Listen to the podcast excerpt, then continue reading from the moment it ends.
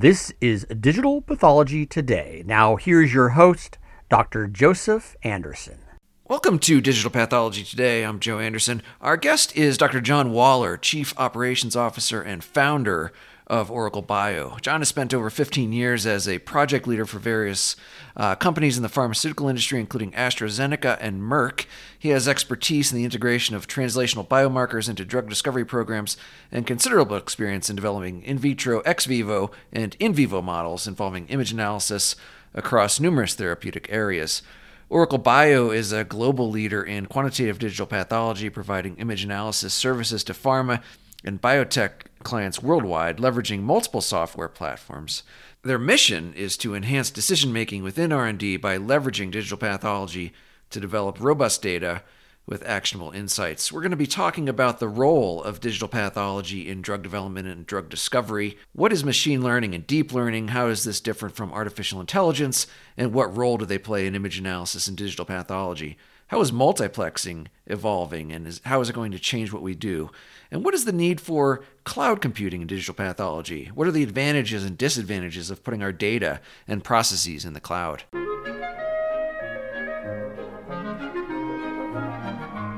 John Waller from Oracle Bio, welcome to the podcast. Thanks very much for having me. Very exciting times in, in digital pathology, and there's so many subdomains in digital pathology. So tell us a little bit about the history of Oracle Bio, what you do there, what your overall mission is.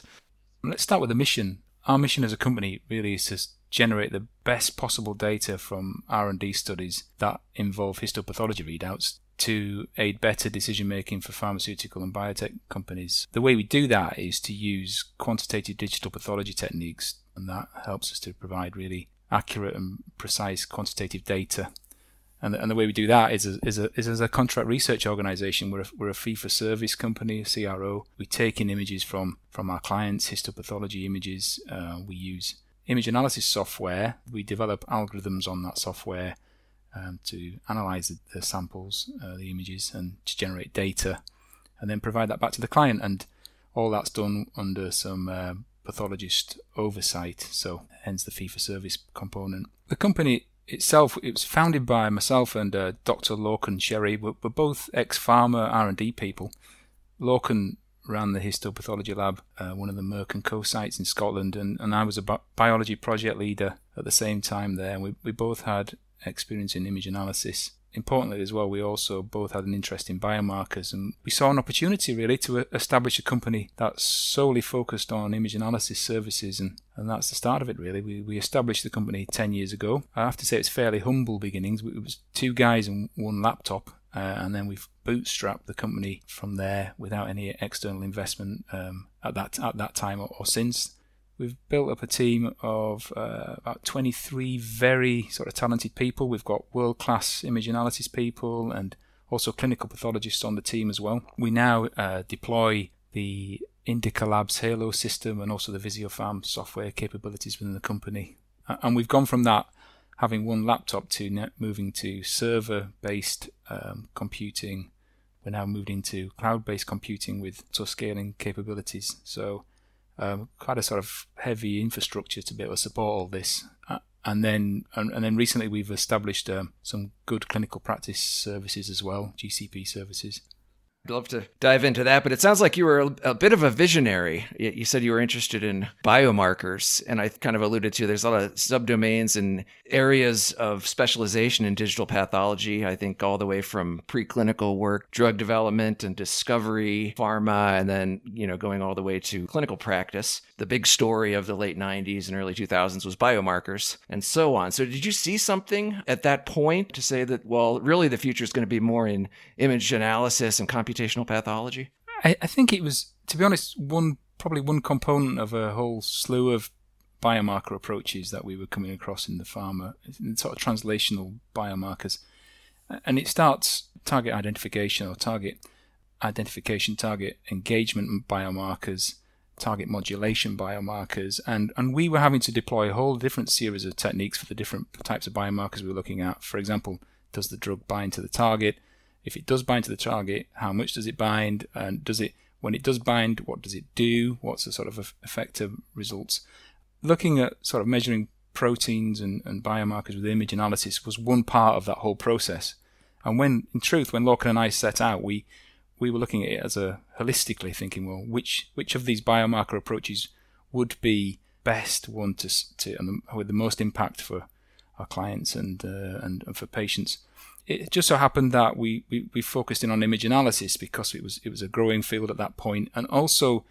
In, in truth, Joe, it was probably one of the easiest things for us to get involved with. We we really needed at that stage just just a laptop and some software, and we could be off and running as I say, we didn't have any funding, so we had to sort of start slowly and small. Whereas you know we didn't need to buy, for example, a mass spec system to measure drug amounts or something like that. So if it's a bit of judgment and also a bit of judgment and an easy access for a, a CRO for us at that point, but also a vision thing. Well, actually, the measuring some biomarkers in tissues is clearly going to be a thing of the future. And um, so, yeah, I think we were out there on their own initially as an image analysis provider. There weren't a lot of purely image analysis providers at that time. You know, maybe explain to our listeners maybe a little bit about how preclinical space and drug development works.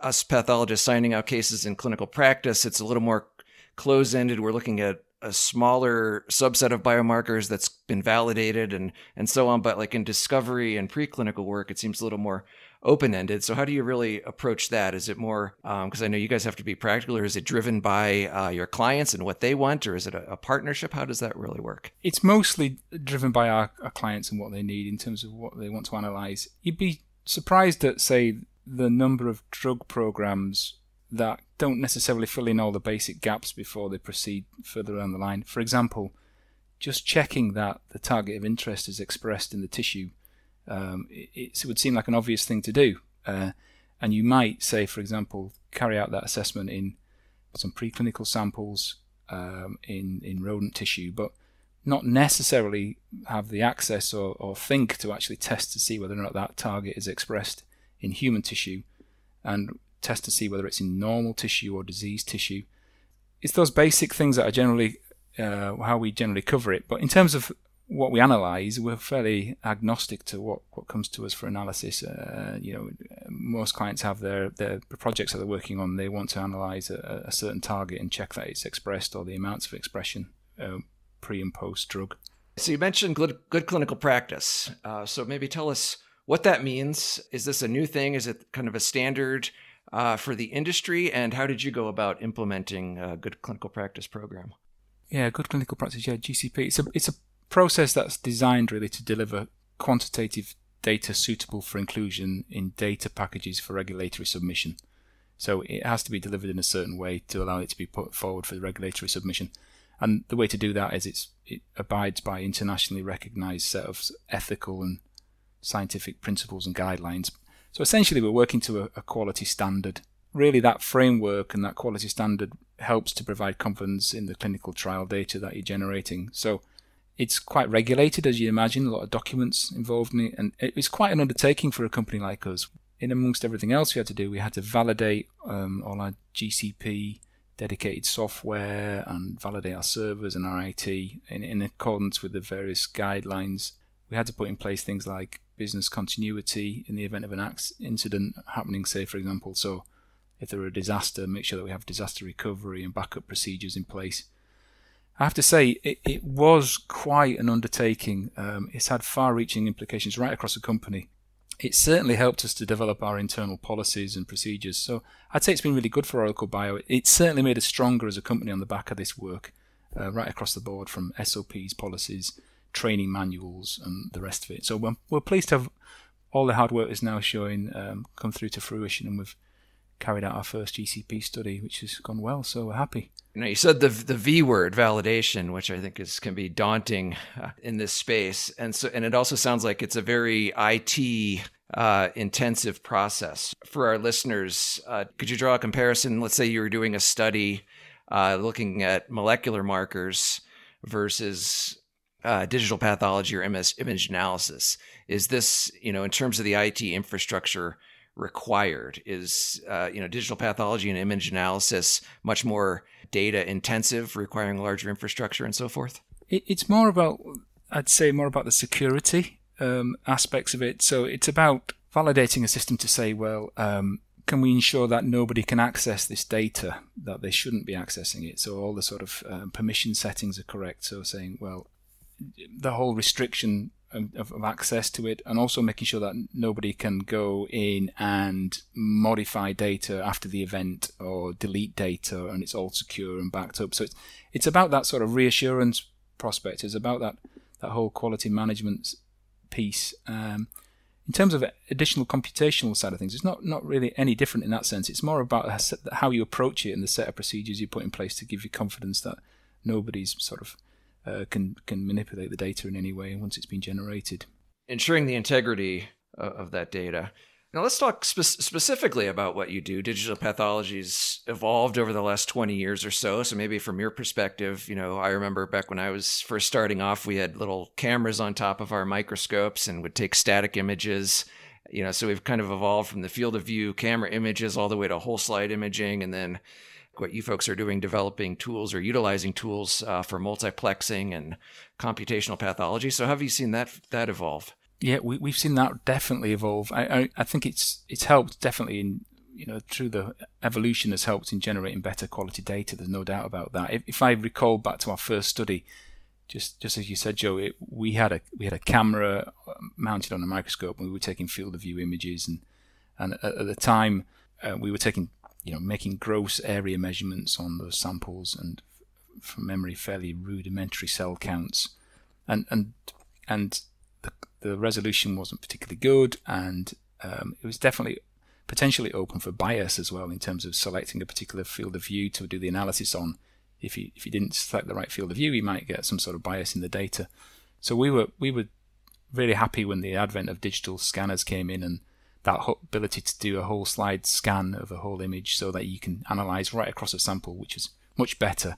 The resolution as well was much better from the from a digital scanner than it was from a camera and it allowed us to sort of zoom into that sort of times 20 times 40 magnification and right across the tissue analyze hundreds of thousands of different cells which is gives you a, a, a sort of much more sort of confidence that you're generating really high quality data and, and, then from that we've we've seen that sort of as you mentioned that movement into the multiplex field which uh, is sort of a big thing for us at the moment we you know the multiplex can either be um, colorimetric in na- in nature or or fluorescent. So we do we do a lot more fluorescent multiplex because it allows you to put different layers onto an image to to pick out various biomarkers, and it's really good in terms of being able to allow co-localization of biomarkers on cells and um, and also looking at things like, for example, different cellular phenotypes.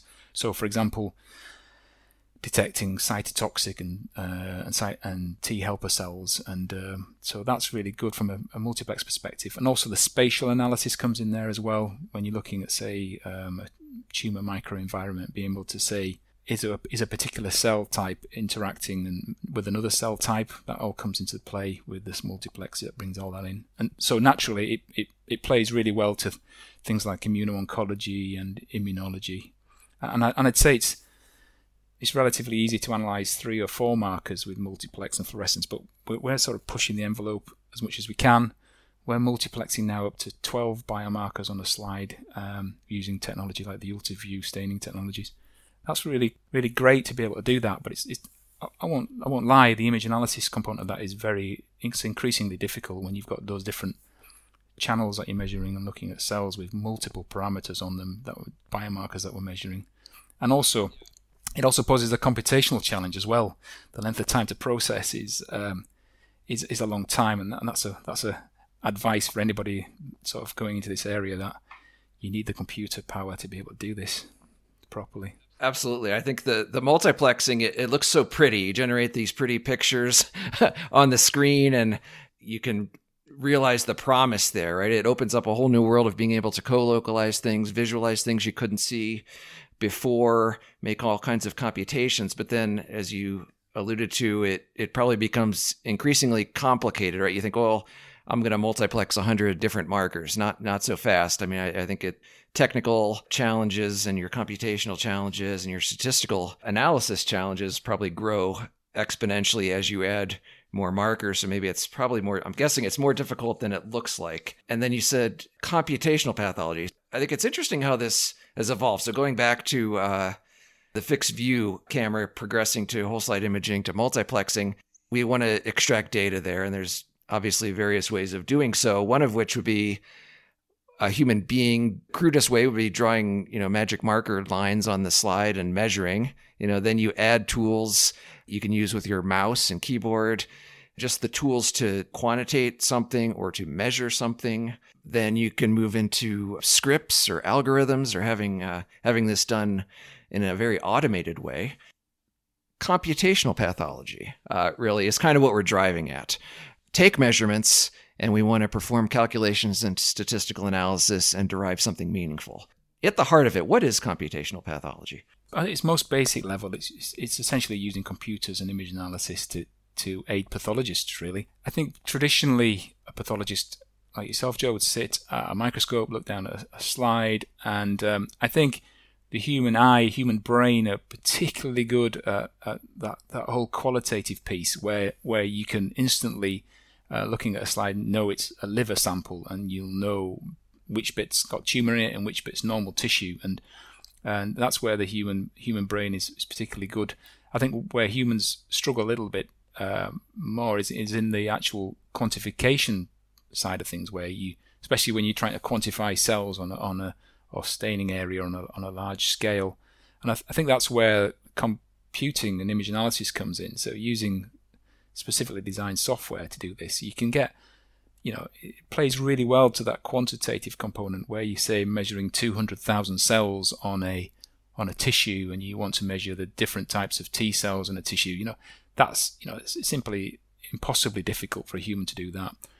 On the flip side, with the computing, whereas a human can, under a trained pathologist can see some cancer immediately, computing needs to be trained. So you need to sort of train the algorithms over a period of time to say this is tumour, this is stroma, these are particular cells that you're interested in. Yeah, there's a bit of a yin and a yang between the two, I'd say, but the way we like to play it is to say it's pathologist led image analysis. So, you, know, it's not one or the other, it's a combination where I think that is the sweet spot.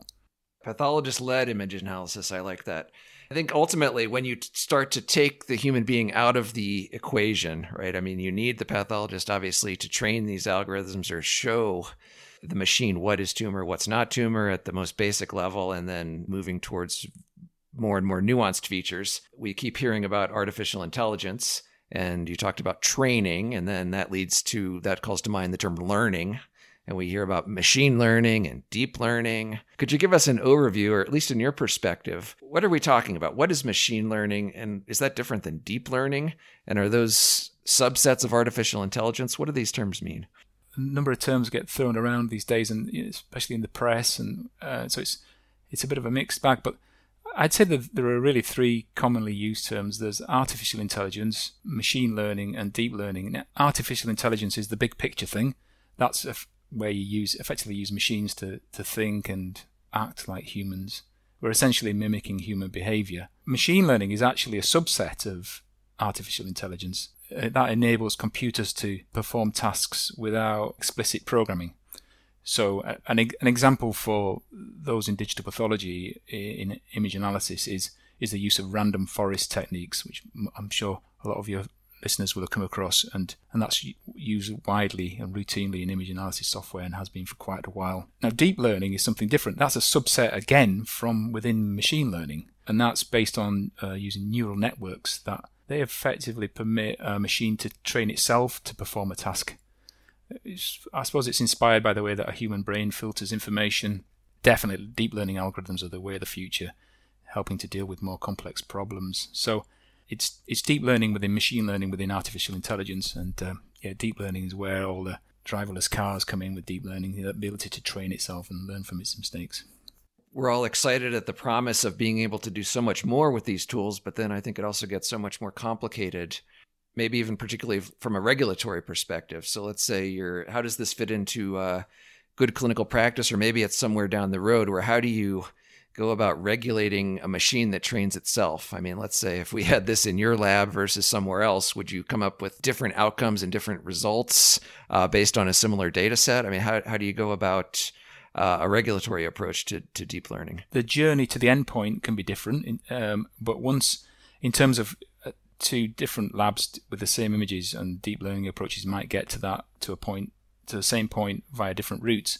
But once the algorithm has got to a position where it's performing well and and um, it's doing what we need it to do, you can effectively lock that algorithm at that point and say, okay, this is a, this is an algorithm that's it's been trained um, and uh, a number of different iterations, and you'll say, okay, we'll save that as an algorithm that's ready to roll, and then you can lock that and validate that algorithm to make sure that it works on the samples that you're interested in, and then apply it objectively to the samples. So the the training itself can be you know, you can see what I mean by the journey. The training itself can be slightly different, but when you get there, you can lock it and use it in GCP studies. So that's not necessarily a, a, big issue.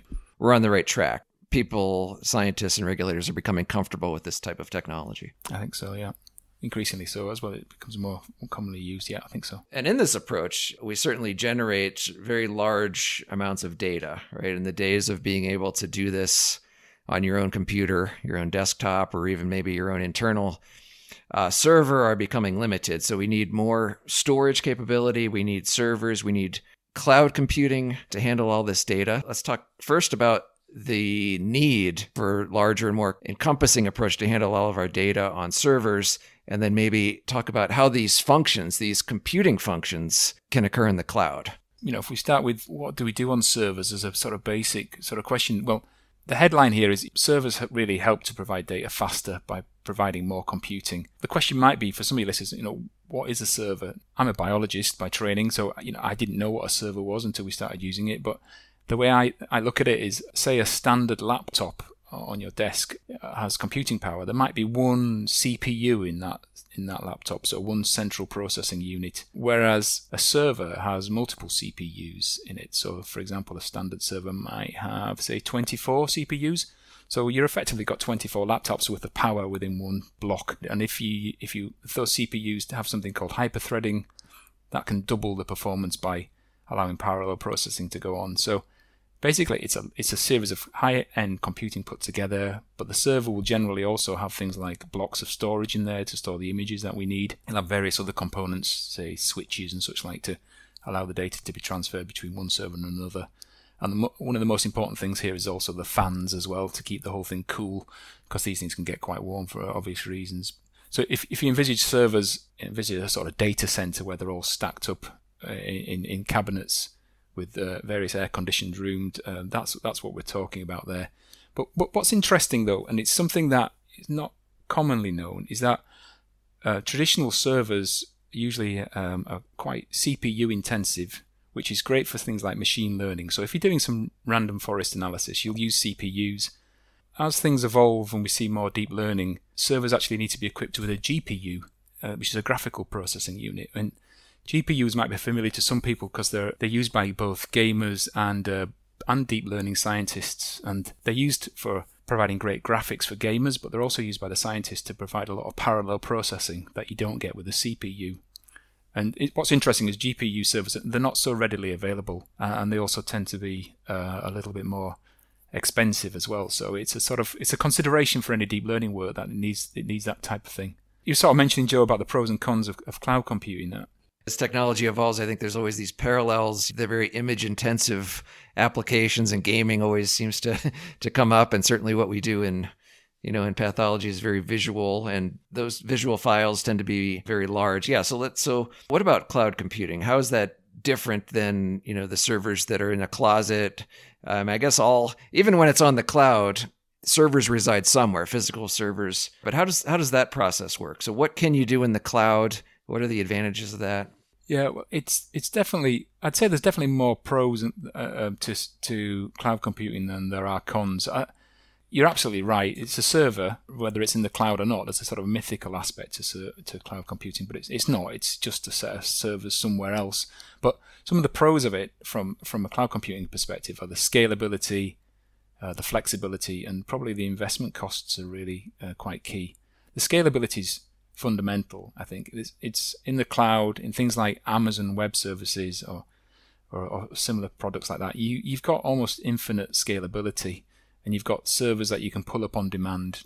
Just to give you an example, this week we were running 430 servers to process some samples that we were doing in parallel. That allowed us to, to process some data within about 20 hours, I think it was, whereas ordinarily on a smaller server it would have taken weeks. And the beauty about the cloud as well is that we can terminate those servers when we don't need them, so we can shut them down and they're finished and effectively throw them away, which is a great thing. The other thing, I guess, is the flexibility that we've found with with the cloud computing. It's the types, you know, you can change the type of server you need. So I've talked about CPU servers and GPU servers, and, and you can you can flick between the two should you need it, and you can modify the amount of CPU on a particular ser- server. You can modify the storage, modify the bandwidth, all these sort of things that um, you, when you come across a, a bottleneck or a throttling on something, you can change it, which is really good. And I guess the key thing is that the investment cost, there's, there's no physical investment in, in capex for the hard physical hardware. So you're essentially leasing the hardware, but that means you're always getting up to date um, up to date hardware, which is good. Don't get me wrong, Joe. There are some cons as well. I think the the running costs can creep up if you're not careful, so you need to manage that pretty carefully. Also, for some people, not knowing exactly which hard drive your data is allocated on can be a bit of an issue. Probably more these days, more and more of perception rather than a reality. I think more and more companies are using AWS for GCP work and, and also regulatory work, and I think it's highly adopted by across the board. You know, banking, healthcare, government are using these type of things. It isn't just theory, our theory. We're practitioners of this. We do it day in, day out, which has led to some of our clients asking us to deploy and manage their own cloud infrastructure for them. Uh, and I think the reason we can do that is it's our sort of secret sauce, really. We, we know how sort of knowledge of the image analysis software and how that integrates with an AWS platform to be able to, there's the combination of those two together and knowing how they work together, which is really important in terms of getting the most out of the software that you've got. On some projects, you're running over 400 servers. I mean, and you're talking about decreasing the time for analysis from a matter of months to maybe days or hours. And it also really highlights the fact that much of this is very automated. The computations involved are very extensive. You're handling a lot of data in a field that used to be pretty manual. So I mean, this is almost a, a, quantum leap. So maybe just tell us briefly how you know has automation evolved in digital pathology? You know, how does it work? And just at a very rudimentary level, you're writing algorithms and scripts. So you know, what are scripts? How do you go about creating that? What we're aiming for here is an increase in the speed and sort of to improve the analysis. So yeah, we, we definitely use scripting. Uh, basically, it's another way of, of, of saying writing computer programming. We use it to allow extra functionality within Oracle Bio, we use scripting in two different ways. We use it to help with our cloud computing infrastructure, and also we use it specifically for the image analysis software as well. So if I take those two examples, and from the cloud computing perspective, let's say, for example, our scientists have a, a processing job to do. They have 100 images to process we've set up um, scripting in the background, which when we press go, it picks up those um, jobs from the image analysis software and it pushes them out to AWS and it fires up those servers that we need to process the jobs, deploying, say, one image to every server. The scripting then shuts those servers down when they're f- when they're finished, and we're really heavily innovating in this area to try and improve that whole automation front and on the uh, on the cloud computing front. I also mentioned the other component where, where we're using scripting on from an image analysis software perspective as part of the image analysis workflow. And there are various sort of softwares out there, like say, for example, Python or R, uh, and you can use these to to do some sort of fancy extra analysis on the samples that you're working on. So you could use it, say, for example, pixel level intensity analysis or some post processing steps. Or um, and we've actually written a, a script which is really good for some something something quite simple but very useful. It's a checksum script. So it checks the data integrity when you're moving it from place A to place B. If you're moving it to clients to check the data's intact. So yeah, there's a whole sort of scripting thing going on there. And in, and in terms of you can also use it. You know, for, you mentioned the artificial intelligence thing. Well, we can using the uh, the getting into the back end of software through their uh, API application programming interface, as they call that you can use that to, to say deploy, say for example, a deep learning algorithm that's been developed elsewhere. You can sort of plug that into the into the software using their API. So there's a whole re- reason for and whole sort of opportunities for using scripting in this. And I think we're we're as Oracle Bio we're really keen to see this automation. It's not to replace people, but it's just to improve the processes. One of the things we're really keen on is is the ability to when some images arrive in a folder is to ingest those images automatically into some software, apply some automatic QC steps um, using, for example, an AI app that will then say pick out images that are say have been scanned that are out of focus or they've got folds in them or something like that. So it automatically separates out those images based on the QC, and then the data is available for the scientists in the morning when they arrive. Rather than them having to do that, the whole automation thing would just pick up the images, QC them, deliver the data, and then in the morning you'll say, well, here's a list of things that have failed and those that are, are passed, and you can then get on with what you need to be doing in terms of analysing it. So definitely got that in our sights as a company, and I think that's the way forward. Definitely not looking to replace people, but I think we can go a long way to enhancing the performance of people and making their jobs easier and allow them to perform at a an even higher level. Well, so John Waller from Oracle Bio, thank you so much for being with us. Before we wrap up, maybe on a personal level, tell us a little bit about your background and how'd you get started in digital pathology. I did a PhD in cardiovascular science um, at Nottingham University, and um, and then I, I, I, took a job in uh, the pharmaceutical industry, and I, I, worked for a number of different pharma companies, and I was a project biologist, and I, and I was involved in optimizing various new drug candidates, and through that there was an increasing focus on translational biomarkers. Um, I was very interested in. We were looking at this whole target occupancy, target engagement thing in the late 90s, um, I trained on some image analysis software. We I actually was involved in purchasing a system for the AstraZeneca site at, at the Charnwood site, where we had a, a system, an early system for image analysis. And really, since then, it's that's maintained my interest in in in, uh, in image analysis and digital pathology since since those days. Okay, yeah, I think it's uh, it's been a long journey, and I think those of us who have who have been in from the early days, I think, are really excited about how far we've come and how how much uh, further we can go. So tell us what excites you. Where, how do you see things evolving in the next ten years or so? I'm heavily involved in the IT side of things, as you can probably tell, and I just love problem solving on, from IT issues to relating to digital pathology.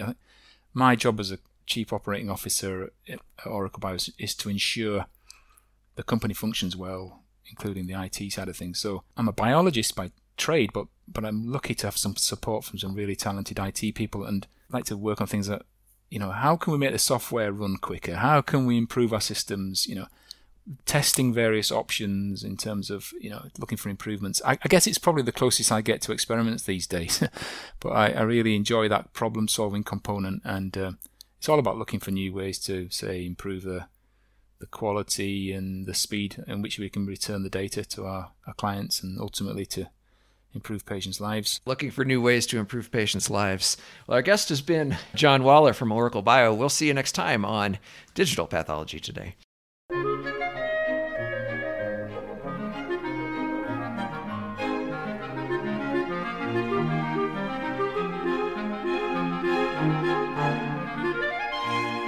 This has been Digital Pathology Today.